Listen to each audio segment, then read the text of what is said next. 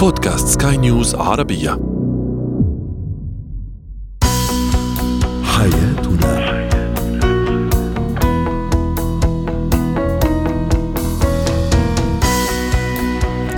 مستمعينا الكرام، أهلا بكم معنا إلى حياتنا، فضاؤكم اليومي الذي يعنى بشؤون الأسرة وباقي الشؤون الحياتية الأخرى، والذي يمكنكم الاستماع إليه عبر منصة سكاي نيوز عربية .com/بودكاست وباقي منصات سكاي نيوز عربية الأخرى. شاركونا أيضا عبر رقم الواتساب 00971 561 886223. معي أنا أمان شاب. اليوم نتحدث عن كيف تجعل المرأة أو الزوجة زوجها يخبرها بجميع مشاكله بارتياح. أيضا سنتساءل في فقرة زينة الحياة عن كيفية التعامل الصحيحة مع الطفل الذي لا يعترف بأخطائه. وأخيرا في الإتيكيت، حديث عن إتيكيت التعامل داخل البنوك سواء بالنسبة للموظف أو العميل. هو وهي.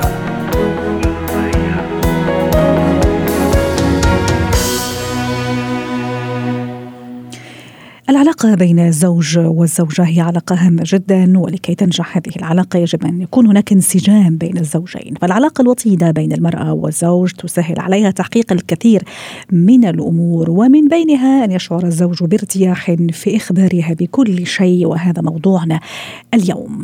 رحبوا معي بالأستاذة لما الصفدي، الخبيرة النفسية والتربوية. سعد أوقاتك أستاذة لما. كان في جدل تحت الهواء قبل شوي أنه إشمعنى المرأة يعني هي التي يجب أن تعمل هذا المجهود حتى زوجها يخبرها بكل مشاكله.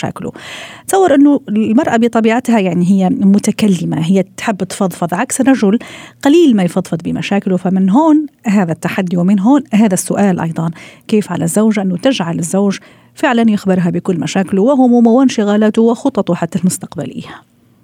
صحيح، أكيد هو الموضوع له علاقة أيضا بطبيعة بأنه كثير من السيدات ممكن يكونوا موجودين في المنزل لا يعمل، فبالتالي بيكون هي متشوقة لأخبار حصلت في الخارج بعلاقاته بعمله بتفاصيله.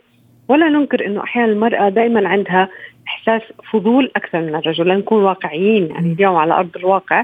وهي بطبيعتها تتكلم، يعني ما عندها مشكلة أنه تفضفض، بالعكس يعني هذا ملاذها وملجأها، وتبحث في الرجل أنه يكون مستمع ومنصت لها. صحيح، فالمرأة عندها أكثر حب أنه هي يمكن تعرف أخبار، تتكلم. أغلب المشاكل دائما بتكون سببها بأنه الرجل صامت. يعني لحد الآن بالنادر من كل المشاكل اللي مرت علي يمكن مرة واحدة كانت بأنه زوجتي لا تتكلم. فإذا يمكن هي على أرض الواقع المرأة مثل ما قلتي هي متفاعلة اجتماعيا أكثر بهذا الموضوع. تماما. طيب وهذا من هون كان السؤال، ومن هون طرحنا هذا الموضوع. أنا كمرأة أكيد أول جواب أنا متوقعة أنه خليكي قريبة منه وخليكي محتويته، أكسبي وده حتى يحكي لك عن كل مشاكله بارتياح. أنا أركز على موضوع بارتياح، يعني يحس أنه ما في لوم، ما في ضغوطات، ما في نصائح من غير ما يطلب هالنصائح. فكيف أنا فعلا أجعله كذلك؟ النقطة المهمة بأنه بكثير من العلاقات الزوجية نتيجة أول مواقف بتمر فيها العلاقة وبكون تجارب ليست إيجابية بهذا الموضوع، فأحد الزوجين يعتكف عن إخبار الآخر. وهون الموضوع اللي نحكي فيه، شو يعني أنا اللي أتوقف عن إخبار الآخر عن تفاصيل حياتي لما بتكون ردة فعله غير متناسبة مع المتوقع. يعني الرجل بيكون صارت عنده مشكلة بالعمله بشغله، فهو متوقع بأنه هو لما بيجي بيحكي المشكلة في تعاطف، في سند، في رد فعل معين. أحيانا كثير من الزوجات بياخدوها على ملامة، أنت غير مقدر بظروفنا، لو تم تفنيشك من عملك، بلا بلا بلا. ممكن تذكروا بمشكلة عندها 10 سنوات، تربط له إياها بهذا المشكلة. صحيح. النقطة الثانية لما هي بتذكره بنقاط ضعفه بشخصيته. يعني شو ما صار الحديث، لو أتى وأخبرها بأنه أنا حصلت مشكلة مع والدتي اليوم أو مع أخوي أو أخته، فهي بدل ما هي تكون شخص مستمع للمشكلة فقط كطرف حيادي نوعا ما لأنه هو بيشكي لها، يعتبرها كصديقة، فهي بتذكره بأنه هذا بسبب عدم شخصيتك، هذا بسبب قلة ثقتك بنفسك. فهون هو أصلا صدم مرة ثانية. النقطة الثالثة، وهي موضوع جدا مهم، اختيار الوقت المناسب، الحديث نفسه. أنا ممكن أحكي معك صباحا وأنت تكوني مستيقظة من النوم، ردة فعلك غير لما بحكي وأنت راجعة من الشغل، غير لما بحكي بعد تناول وجبة الطعام. فنحن بنقول دائما سر المرأة الذكية هي اللي بتقدر تختار وقت مناسب لطرح الحديث، فبالتالي هي عارفة الجواب رح يوصلها، هي رح يرضيها. لكن لما بيكون هو راجع من عمله متعب مرهق عصبي، طرح السؤال بطريقة التحقيق رح تخليه يفرغ كل غضب اليوم على الشخص المقابل أيا كان. جميل.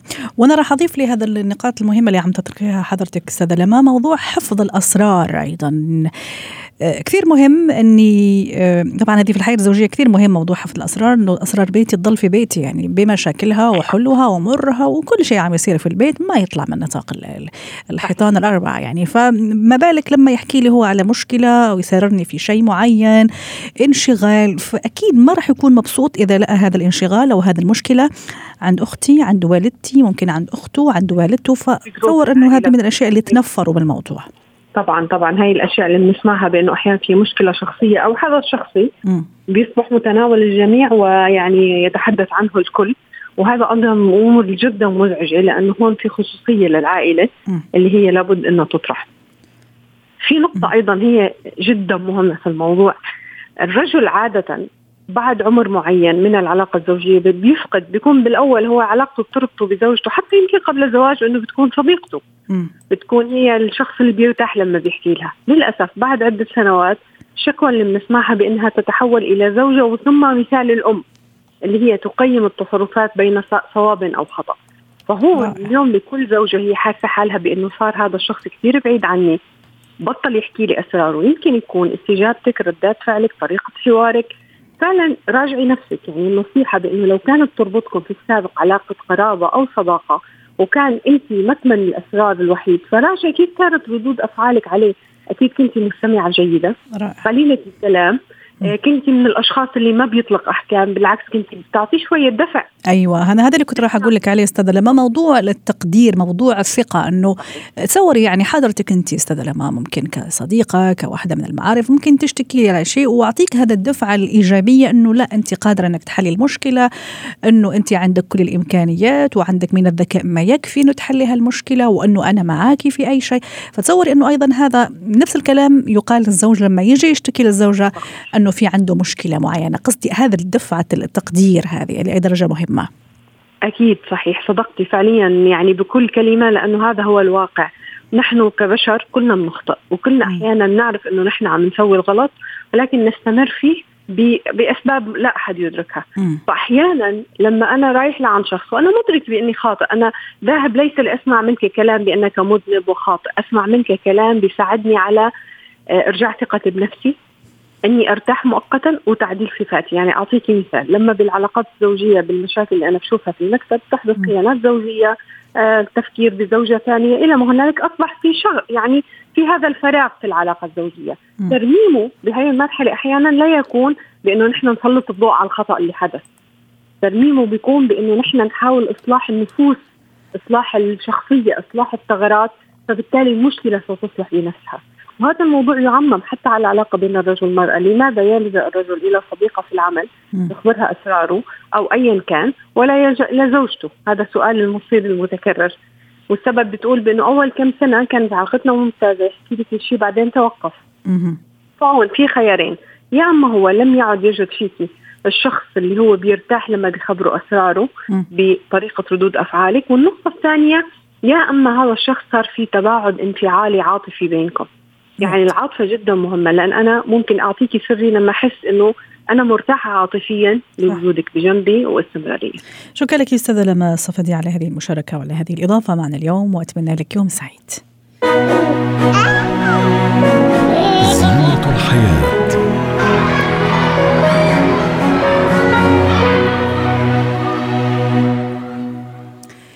اليوم سنتحدث عن الطفل الذي لا يعترف بأخطائه. لماذا لا يعترف بأخطائه؟ هل بسبب خوفه الشديد مثلا من العقاب؟ هل بسبب تدليله المفرط؟ هل بسبب تربيته أصلا على أنه ما يتحمل مسؤولية أخطائه ونتيجة أخطائه؟ وين المشكلة؟ وين الخلل في هذا النوع من الأطفال؟ للحديث عن هذا الموضوع رحبوا معي بالخبيرة التربوية همسة يونس ضيفتنا العزيزة. يسعد أوقاتك أستاذة همسة.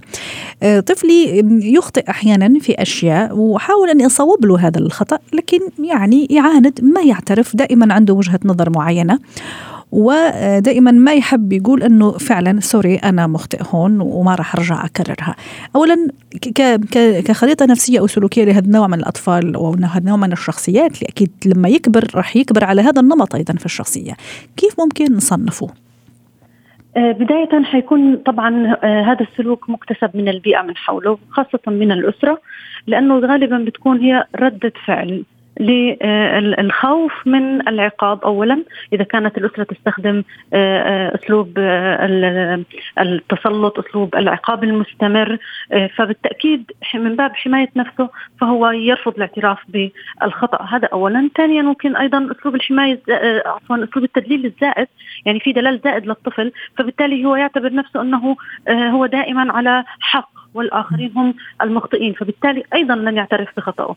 ثالثا أيضا ردود فعل الأب والأم تجاه الطفل عندما يخطئ تجعله يحاول دائما أن يتصادم معهم ويثبت أنه هو الذي على حق. لماذا؟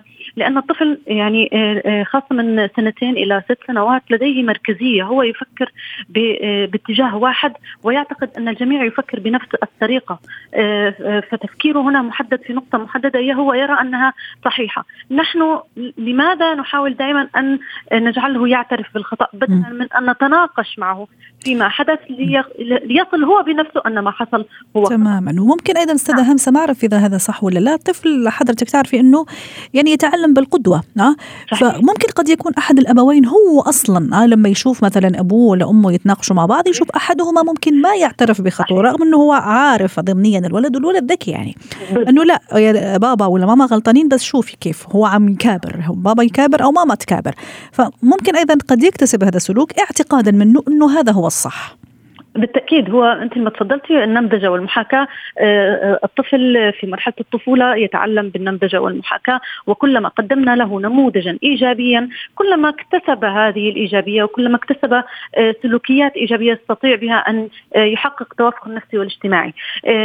أيضا في نقطة مهمة، عدم اعتراف الطفل بالأخطاء ربما لأنه قد يكون أخطأ في موقف ما وحصل على شعور بالنقص، شعور بالخذلان، وبالتالي كأنه لم يحقق توقعات الأهل تجاهه، فيحاول أن يتخلص من هذه المشاعر السلبية ويصر على أنه لم يخطئ. إذن هذا الإصرار هو والإنكار هو محاولة للهروب من مشاعر سلبية قد تتكرر لديه بسبب خبرة سلبية حصلت مع الوالدين أو في البيئة من حوله. ممتاز. طيب أستاذة همسة، أنا عندي هذا النوع من الأطفال في بيتي لا يعترف، مثل ما أشرنا في البداية، في طريقة معينة حتى ما زي ما تفضلتي ما أعاقبه، ما أثر عليه، ما أنهره أيضا، ولا ممكن حتى أحيانا قدام أخواته ممكن أنفعل أنا في الحقيقة، في النهاية أنا إنسان، أنا بشر كأب أو أم، ويعني كذا عامله بالحسنى وبالطيب مثل ما بيقولوا، وبطريقة تربوية تخليه لما يعمل خطأ نعم يعترف ويقول سوري أو أنا مخطئ وما رجع أكررها، سواء بينه وبينه أو حتى مع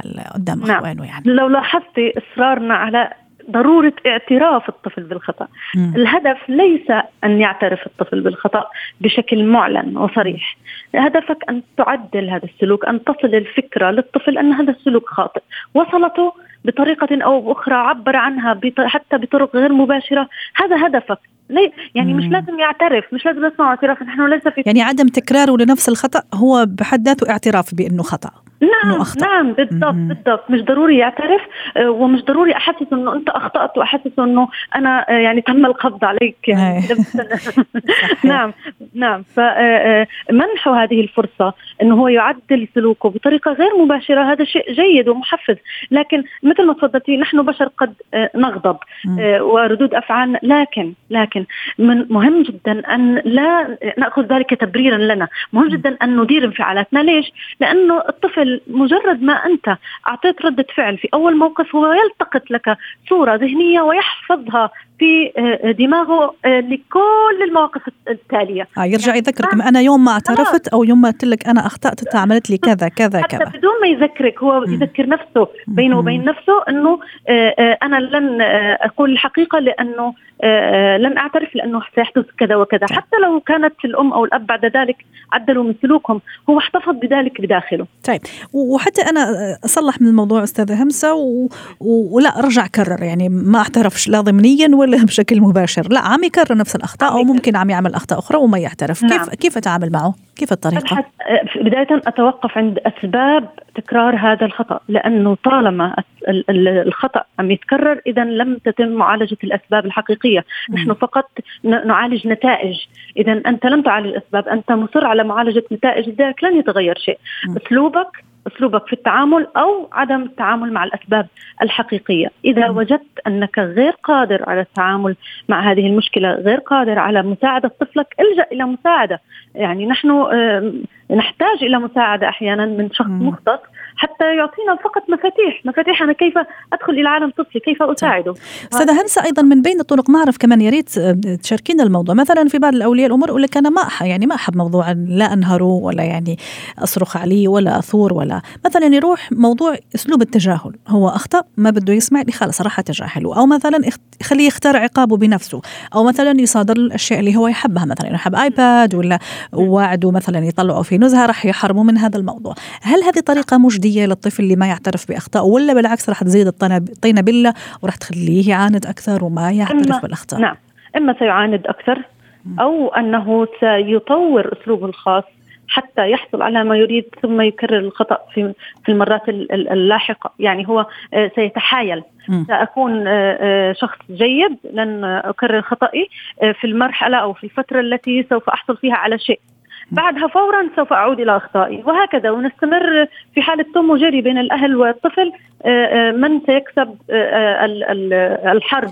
وأيضا تعليمه كيف يتحمل مسؤولية، هذه أيضا من بين ردود السادة المستمعين. أيضا تعليمك أو إذا رفض الاعتراف يجب تعليمه كيف يتحمل المسؤولية، طبعا حسب سنه، بعدها يتعرف أو يعرف عفوا كيف يتصرف مع الخطأ. شكرا لك أستاذة همسة يونس، عفوا، ساعدتينا اليوم ونورتينا بهذه المشاركة، يعطيك ألف عافية.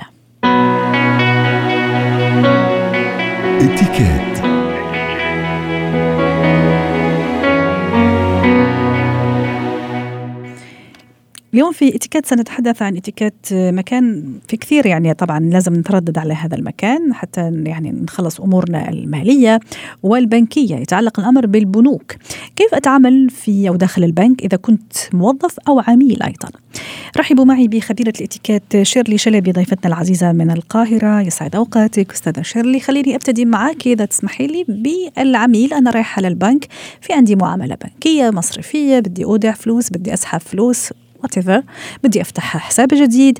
أعطيني طريقة إتيكيت وذوق وأداب عامة أتصرف بها لما أدخل البنك. أهلا بيكي. يا أهلا وسهلا. أهلا بيكي. كل ده بيخش في مجال إتيكيت العمل، وإتيكيت العمل ده موجه للرجل والمرأة بتوع الألفية الجديدة أو القرن 21، موجه من أجل مساعدة الشباب والشابات حتى يشكوا طريقهم بعد التخرج. فإتيكيت العمل بيغطي العميل وبيغطي طبعا الموظف وكل كيفية التصرف في هذا المجال. حضرتك بتسألي بالنسبة للعميل، أنا بالنسبة للعميل أنصحه دايما الكلمة الحلوة والابتسامة، وما تدخليش البنك أو ما تدخلش البنك وانت مستني على غلطة. صح. يعني وانت زعلان، وانت ممكن معاملة لم تنجز من قبل، وانا رايحة كذا مشحونة. بصراحة دي أنا خبرتي نفسي الشخصية ما لهاش علاقة بمجال العمل بتاعي. وطبعا البنك اللي أنا بتعامل معاه يقول لي حضرتك خبيرة البروتوكول. لا، هي مش كده، هي الكلمة الحلوة بتفتح الأبواب 100% وبس، وتروحي تعملي اللي عليك، يبقى أوراقك جاهزة، تبقي رايحة في ميعادك، ما تبقيش دايما مستعجلة. ودلوقتي كمان البنوك فتحت أقسام للمرأة، فتتصلي بسرعة، وفي مثلا في قسم العلاقات العامة نفر ياخد باله عليكي. يعني صح. البنوك متقدمة جدا، في خدمات ذكية أيضا، خدمات إلكترونية حين بتسهل علينا كثير الأشياء. بتسهل علينا وبتقلل الضغط على البنك. رائع. لكن موظفين البنك قبل الموظفين استاذة شيرلي، خلي معليش أحكي شوية على العميل.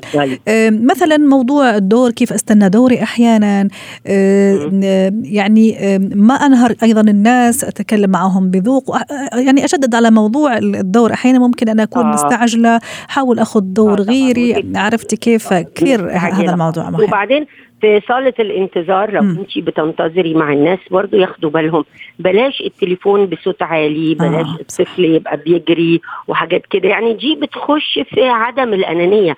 فالاتيكيت أو فن التعامل هو عدم الأنانية، أفكر في الغير، يعني ما اقعدش لدرجة تقول في بعضهم يقولك أنا هقرفهم لا عشان ياخدوني ويفوتوني، لا طبعا طريقة التعامل دي ده تعامل غابة، يعني مش تعامل في مجال في الحياة المتحضرة.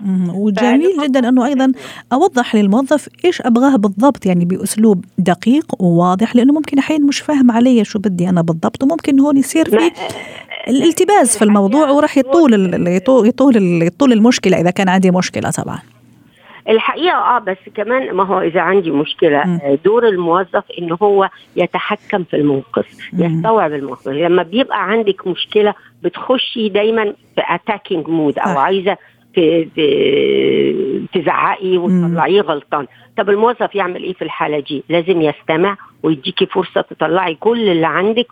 وبعدين دور الموظف إنه يكرر اللي انت قلتيه، لازم تعرفي الحكاية دي أو الناس تعرفها، يكرروا مع كلمة مثلا معاكي حق، صح ولا لا، معاك حتى يستوعب وحتى يمتص الغضب. قول لها أنا بعد إذن حضرتك أنا بكرر كل كلمة علشان أوري لحضرتك إن أنا مستوعب كويس، وبعد كده هياخد أكشن وياخد أكشن. فطبعا هي عايزة أقول لها حضرتك ساعات بتتضايق تقول الله ده ماشي معايا خالص، وبعدين البني آدم ما بيحبش إن اللي قدامه يحلها، هو يقول لها خليني أعمل مكالمة تليفونية، خليني أخد خطوة، يحسسها إن هو هياخد أكشن دلوقتي. ودي طبعا تدريبات بنديها للموظفين البنوك، خطوات متتالية، ودايما بنبقى عارفين، وعلماء النفس الاجتماعي طبعا هم اللي بيساعدونا في هذه الخطوات. طبيعي أول ما هو بيستمع وبيهديها وصوته تبقى نبرته مش عالية على نفس المستوى بتاعها، ويبقى كده ويحاول يتجنب الابتسامة في الفترة دي. ما حبكش بقى هي بتحكي له على مشاكلها وهو بيبتسم، يستنى شوية، وبعد كده لما يبتدي يوصل لها لحل أو يديها أمل لحل هناك الجميع يقدروا يبتسموا. هي خطوات مدروسة الحقيقة وبتتحول إلى خطوات عشوائية. وفي التدريب للإشيكات العمل احنا بنخلق طبيعة جديدة فعلا. وفي تدريب الموظفين ايضا زي ما تفضلتي استاذة شيرلي في البداية انه بيدربوهم ايضا على مهارة الاقناع، ايضا حتى تكون عندهم مهارة اقناع عالية، حتى ايضا يبنوا جسر ثقة بينهم وبين العملاء. ايضا في بعض الاشياء ممكن أن اتصور كمان في الاتيكيت حلوة وجميلة، يعني مثلا الاهتمام بالمناسبات الخاصة بالعملاء المميزين في البنوك، اعطائهم مثلا هدايا خاصة، مشاركتهم بالمناسبات الاجتماعية إلى درجة هذا فعلا يعني في نوع من الذكاء وفي نوع من الماركتينج وفي نوع من الاتيكيت، يعني في كثير أشياء تدخل في هذا النقطة. بس مظهر، يعني أنا أحب ألفت نظر حضرتك إن مظهر الموظف اللي بيتعامل مع المجتمع الخارجي مهم جدا. موظف العمل له مظهر، أما موظف البنك له مظهر معين 100%. يعني دلوقتي في حريات في المظهر في جميع الأشغال، خاصة إن نص الشباب بيشتغل في البيت ويوم ما يروح المكتب، يعني بعد الكوفيد الظروف اختلفت. أما البنك ما بيقفلش، واختيار الألوان مثلا مهم قوي في البنك. حضرتك عارفة موظفين البنك بيتعاملوا ما بين الكحليات والرماديات أو الأسود قليل قوي. بعضهم لما بيوصلوا لوظيفة معينة يقدر يلبس بدلة ألوان فاتحة شوية، طبعا البني ده لا يختفر ومحدش يستعمله، ده مثلا كمظهر. ومن فوق لتحت بنمسكهم، حتى الأحذية ما تبقاش مدربة وتبقى الضوافر والإيدين نجيفة. مظهر العمل ده مهم قوي، وحتى مظهر العميل. حتى نختم مع حضرتك سيدة شيرلي ونودعك على خير. حتى أيضا حتى أنا كعميلة رايحة للبنك هذا ما يعطيني يعني الحرية الكاملة أني مثلا أدخل بمنظر غير لائق، احتراما للموظفين زي ما تفضلتي واحتراما للناس اللي موجودة في النهاية. هذا كان عام طبعا مهم. بس ممكن العميلة ليها حرية برضو، جاية من النادي وكانت بتعمل رياضة، يعني ليها حرية أكثر من الموظف. أما الموظف هي بتحط فلوسها عنده فلابد أن تثق فيه. فبرضو مظهر العمل في البنك متحفز شوية أكثر من الأماكن. واضح. شكرا لك سيدة شيرلي شلبي، خبيرة الاتيكيت ضيفتنا العزيزة من القاهرة. حياتنا.